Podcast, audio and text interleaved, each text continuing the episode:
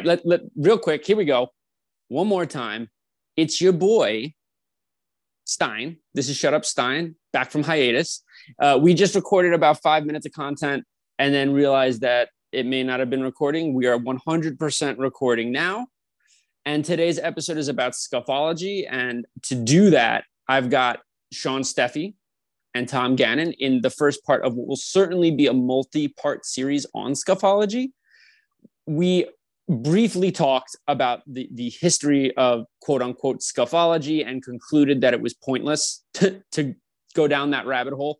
But largely, the quote unquote knife ball can be credited to a guy named Russ Heim.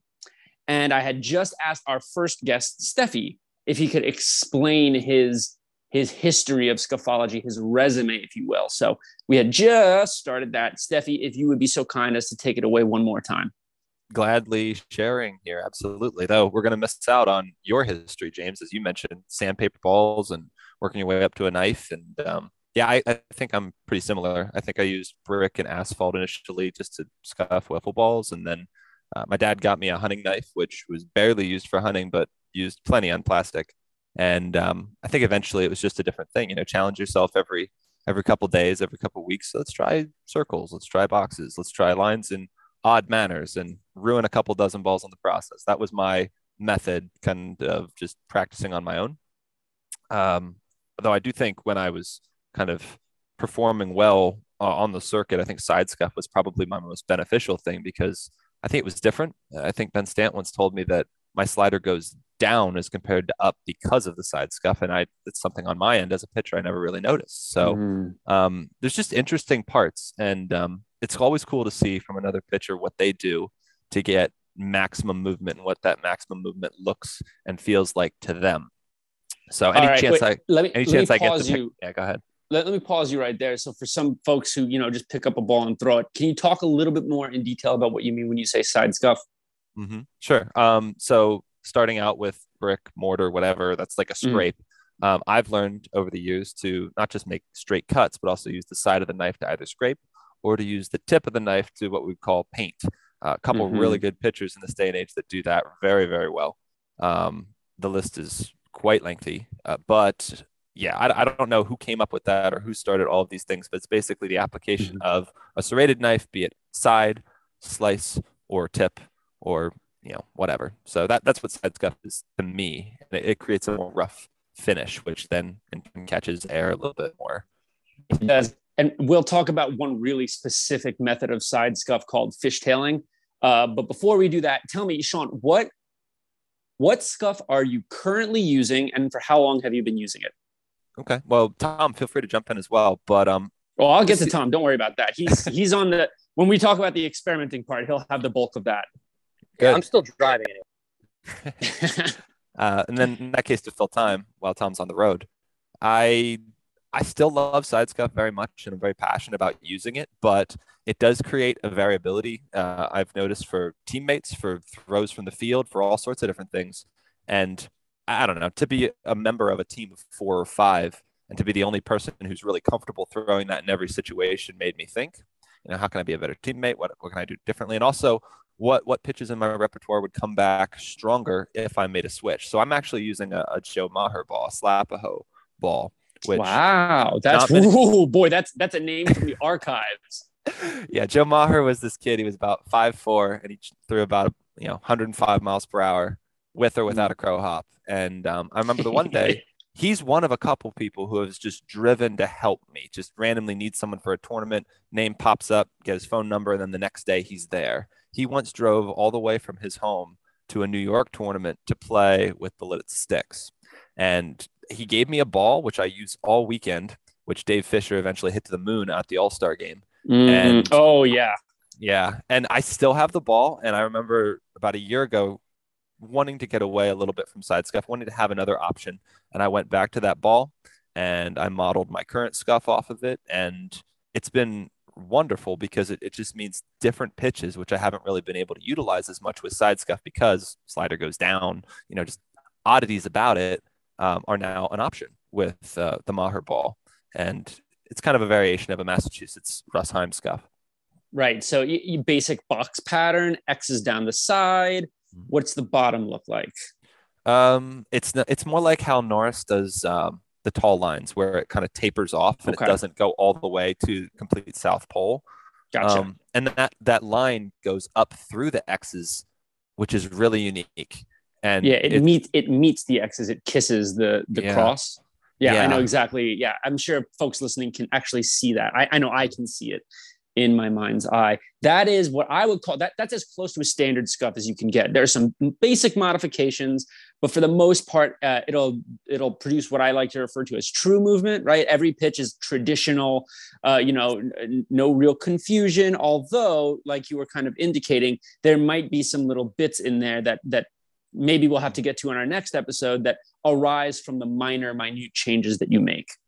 And I've been experimenting with that with box over box on top because you know how the Massachusetts ball kind of works, where it's like two box patterns kind of crossed, or yeah, it's like a square maybe, with an X inside of it. Maybe three. I think the variation there is then just how tight are the lines, how many lines, how many patterns over top to the point where yeah, some people go six, crazy. some go seven. I've seen people go nine. I've seen people go twelve. Uh, it really depends on, and of course, you know, for for those who aren't familiar with scuffology, the more lines you put and the the thicker the ridges are, the loopier and bigger your movement is going to be. But of course, with that comes damage to the integrity of the ball, followed by uh, you know a, a decrease in velocity. So there, there's factors to consider there. Hmm. All right, I'd like to turn now to Tom, who's a, certainly more new school when it comes to scuffology. He's one of the more uh, evil scientists when it comes to ideas. Tom, what what sort of scuff are you using? And I know, Tom, that you pitch in both yard and fast pitch. So let's stick to fast pitch because, in my opinion, that's the most pure form of whips. What scuff are you using for fast pitch right now? And how did you get there? Uh, so the scuff I'm using now is uh, I'm actually thinking about changing. So Trevor Bauer, not baseball Trevor Bauer, but wiffle ball Trevor, ba- Trevor Bauer from PLW. Yes. He actually came up with the idea of using steel wool uh, because we recently played in a tournament where you couldn't cut the ball, but you could scuff it. So he got a steel wool attachment for a drill. And I made some balls out of that where they're almost like a knife ball, where, you know, we ha- still have the cross pattern and all that, uh, but it's not quite as defined as a cut ball. Uh, so I'm thinking about going to that. But the main ball that I used this past season is a ball cut by Dan Whitener. Uh, I just, mm. I don't know. He's the balls he cuts have always been my favorite ever since I've tried them for the first time. He cuts a ball that takes him about two minutes. That uh, you know, it takes me hmm. 20 minutes to cut a ball that's even worse. Uh, so I haven't cut a ball since like 2019. Uh, when I first started playing, the first league I ever played in where you could scuff the ball was Palisades, and I showed up to Palisades with a bucket filled with brand new unscuffed balls, and I had some balls that I cheese grated the whole outside. It was basically a changeup without sticking your finger in the ball. Mm-hmm because it was so rough on the outside. It slowed down so much. Uh, and it moved funny. So I actually kind of got by with that for a little while. Uh, and then I kind of figured out uh, Rob Landreau. He's the first guy that gave me a good cut ball. So I kind of copied his pattern. Uh, I cut a ball similar to what Vin Lee uses now, is what I was cutting myself. Mm. And then I just sort of gave up with it. It just, you know, it hurt my hands and it took too long. And I knew people that could cut a better ball. So that's kind of uh, that's kind of uh, the main thing. And you know, I still, I'm gonna say it now. I still think scuffing is sham. I prefer when you can only throw a new ball out of the box. Wow. Uh, and so, could you, if you would, uh, describe the Whitener ball that you use, just the top and the sides and, and the bit on the bottom, if you will? Yeah, the top is your standard box with like the diagonal line. So it's like a, you know, a box going both ways. And then you got mm-hmm. three X's in between the holes. And then the bottom is your pretty standard. You got, you know, four vertical lines and then four horizontal lines in between. I'm sure you guys have seen that. Yeah.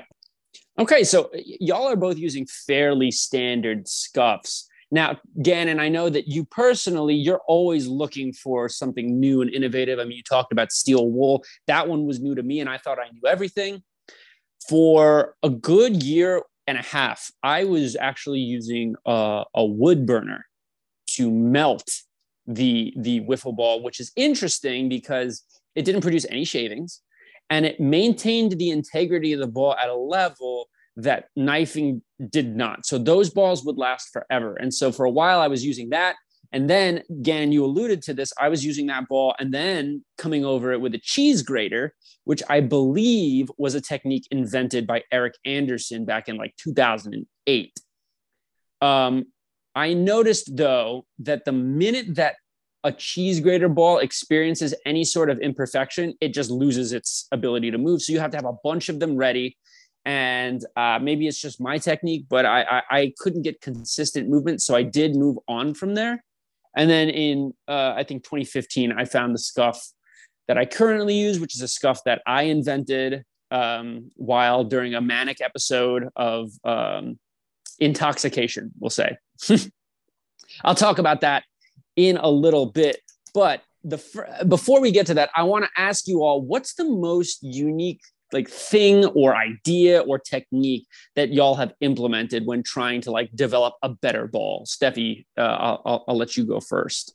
The Village Idiot ball comes to mind, where it's the dimples, where they just oh the quickly. dimples, yes. You know what I'm talking about? That I saw I that in 2013 when we played them in quarterfinals in Georgia, and that was mm. like a, a, new thing to me. I had never seen that before. That was completely new.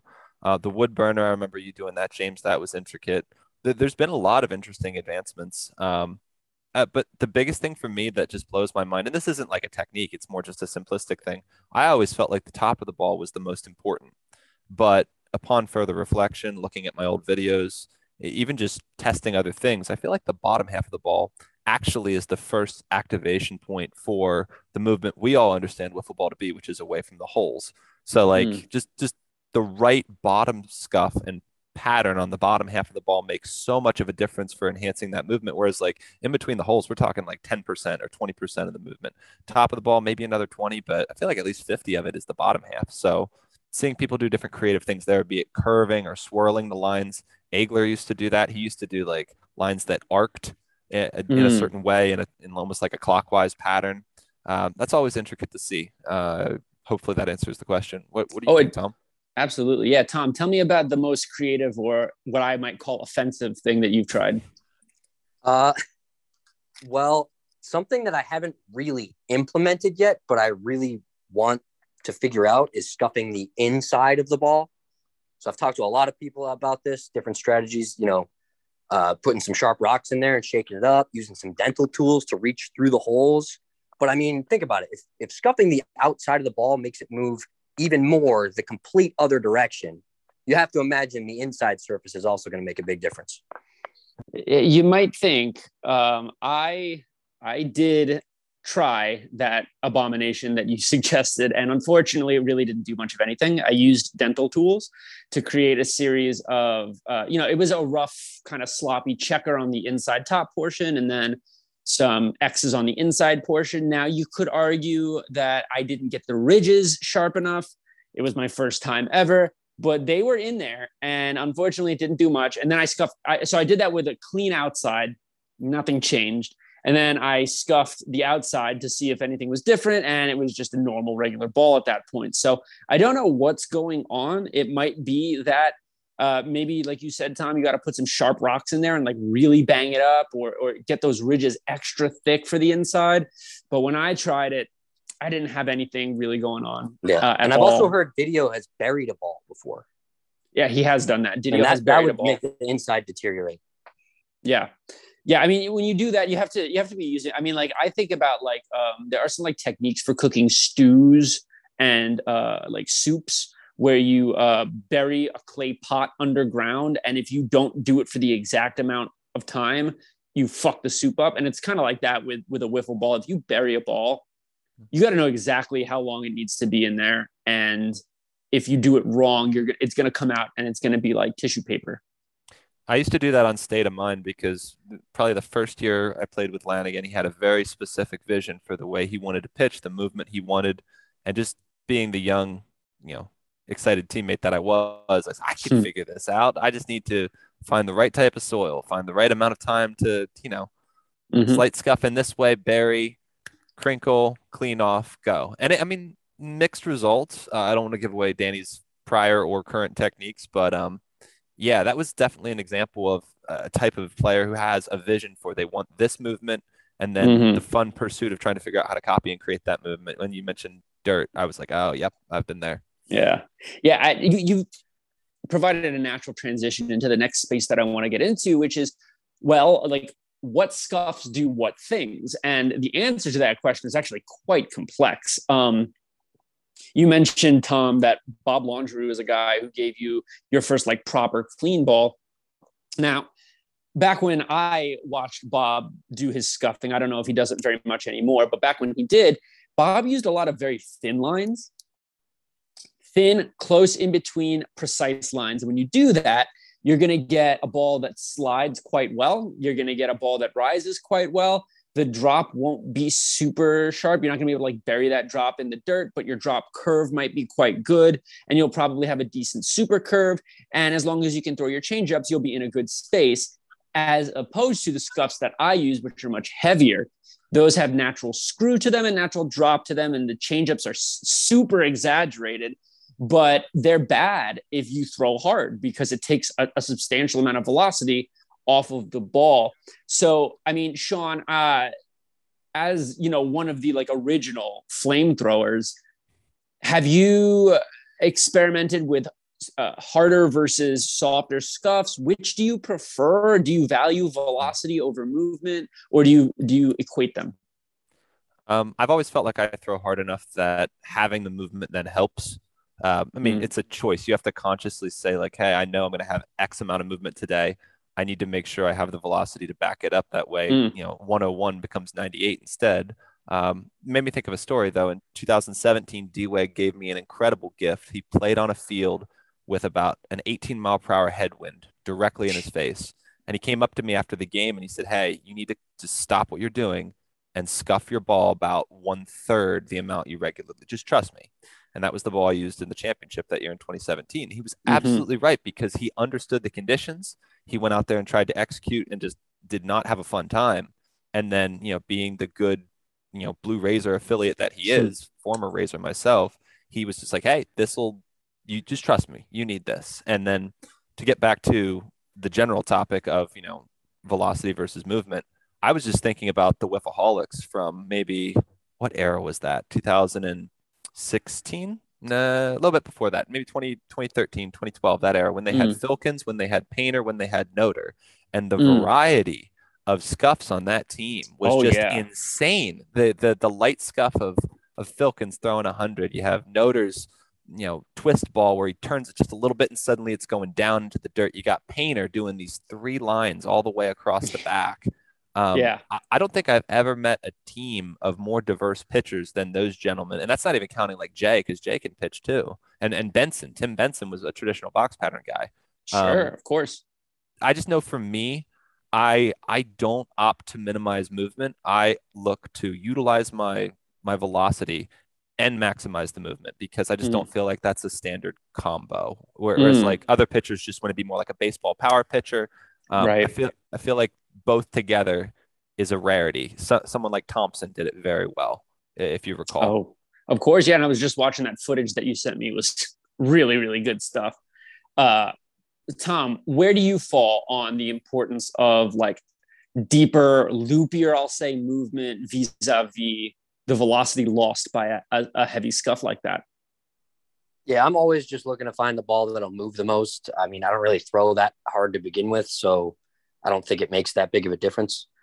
And I think I almost like when the ball slows down because it makes it hard to hit. I, I think just because you know you're trying to predict where it's going to go and it starts slowing down on you. You know, it's almost like a changeup, even you know, a changeup that's moving 85. Mm. Uh, but uh, yeah, I'm pretty much trying to get that, you know, really heavy scuff on the top, the, the holes side of the ball, and then just really light lines on the bottom is the ball I'll usually gravitate towards.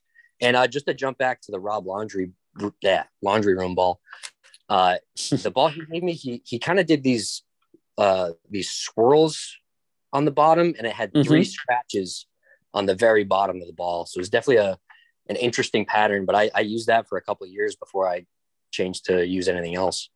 And uh, another, just another shout out to the steel wool ball. The thing I like about that is that it won't break. So if you find a ball you really love, you can use it all day and not really worry about it getting broken. You know, you get dented if someone hits it hard, but you just got to make sure that doesn't happen.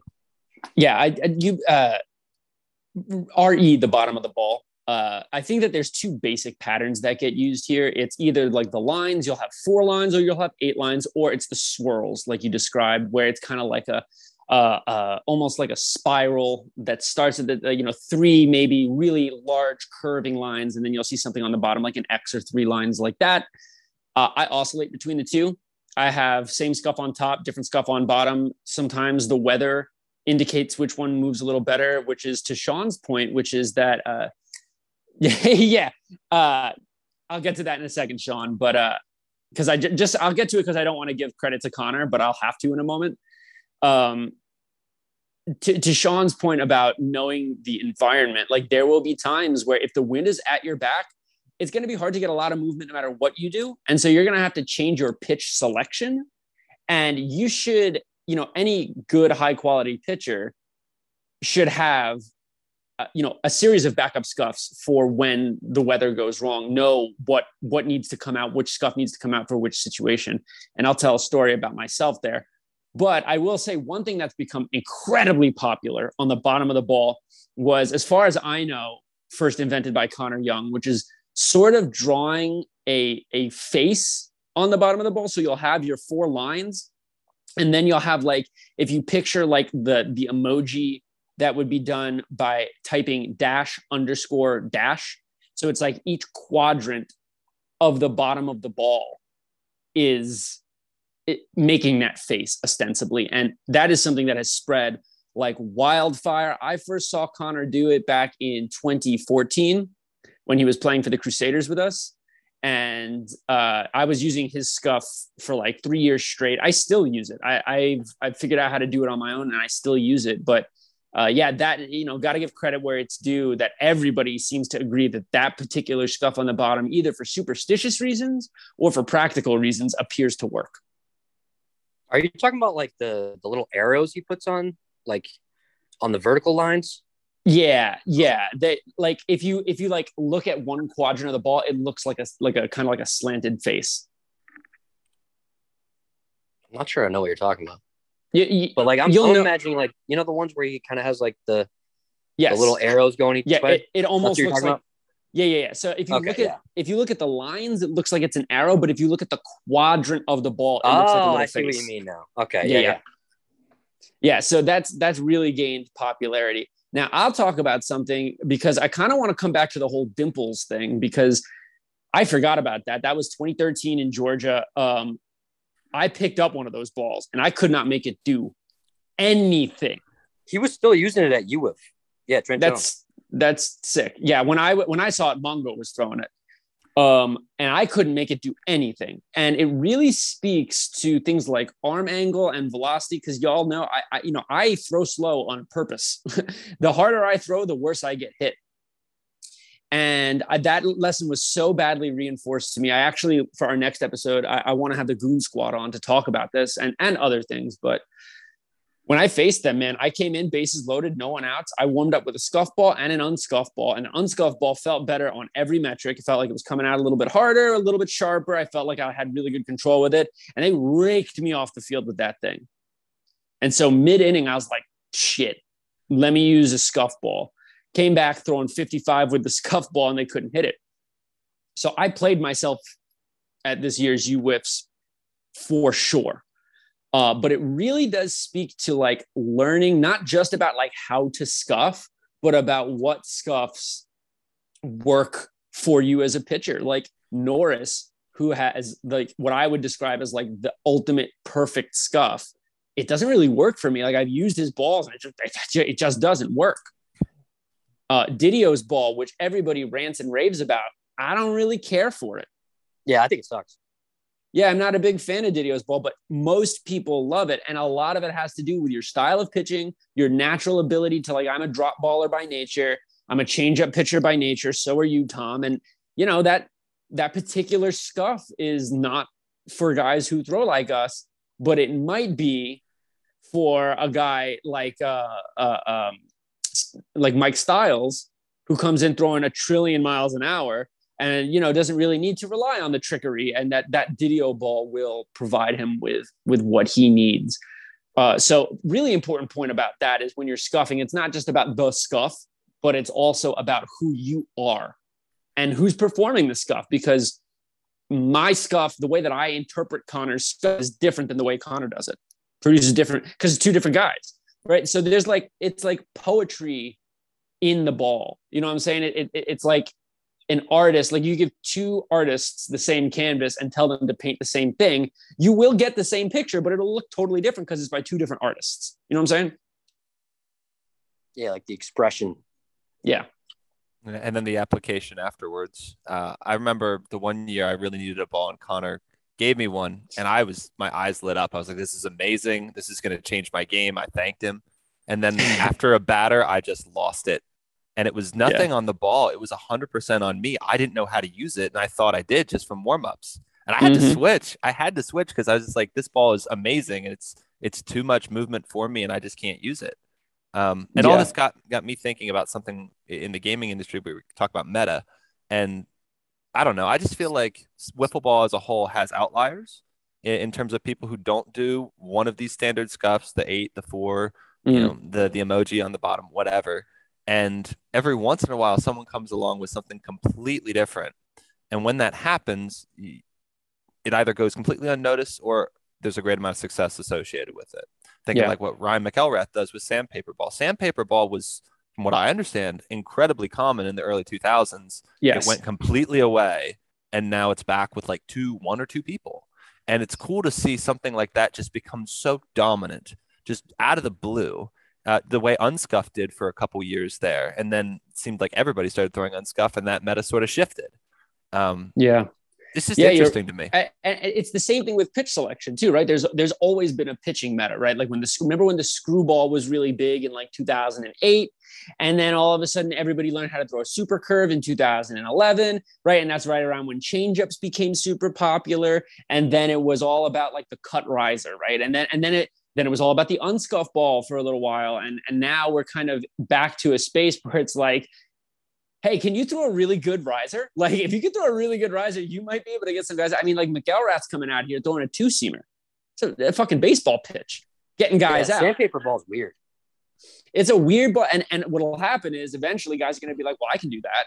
And then the, yeah, the, the meta will shift. It'll get nerfed. And then something new and unusual will take over because exactly because it'll become more common and guys will see it more which was again the mistake that I made in choosing that unscuffed ball against the team that had been hitting unscuffed all year. I thought I was being cute, and I, I, I made a dumb move when in reality I should have done the thing that has kept my ERA so low in championship tournaments for years. I, I yeah, like I said, I played myself. You know what I mean? Yeah, I mean, eventually everyone's going to be just changing balls every inning. Yeah, yeah, that's that yeah. really is the future. If your control is so good that you can maximize three or four different cuts, it's almost like, oh, we got to get him this inning. Why? Because he's not going to be using this again. Yeah, I've been yeah. telling people in Mid Atlantic to do that because I mean, you only have to get two strikes. I mean, it's not like you have to have perfect command of all the balls, but having the movement right. be different every inning, very frustrating for the team. Yes, that's. I mean, MAW is a little bit of a different animal there, but I point taken for sure.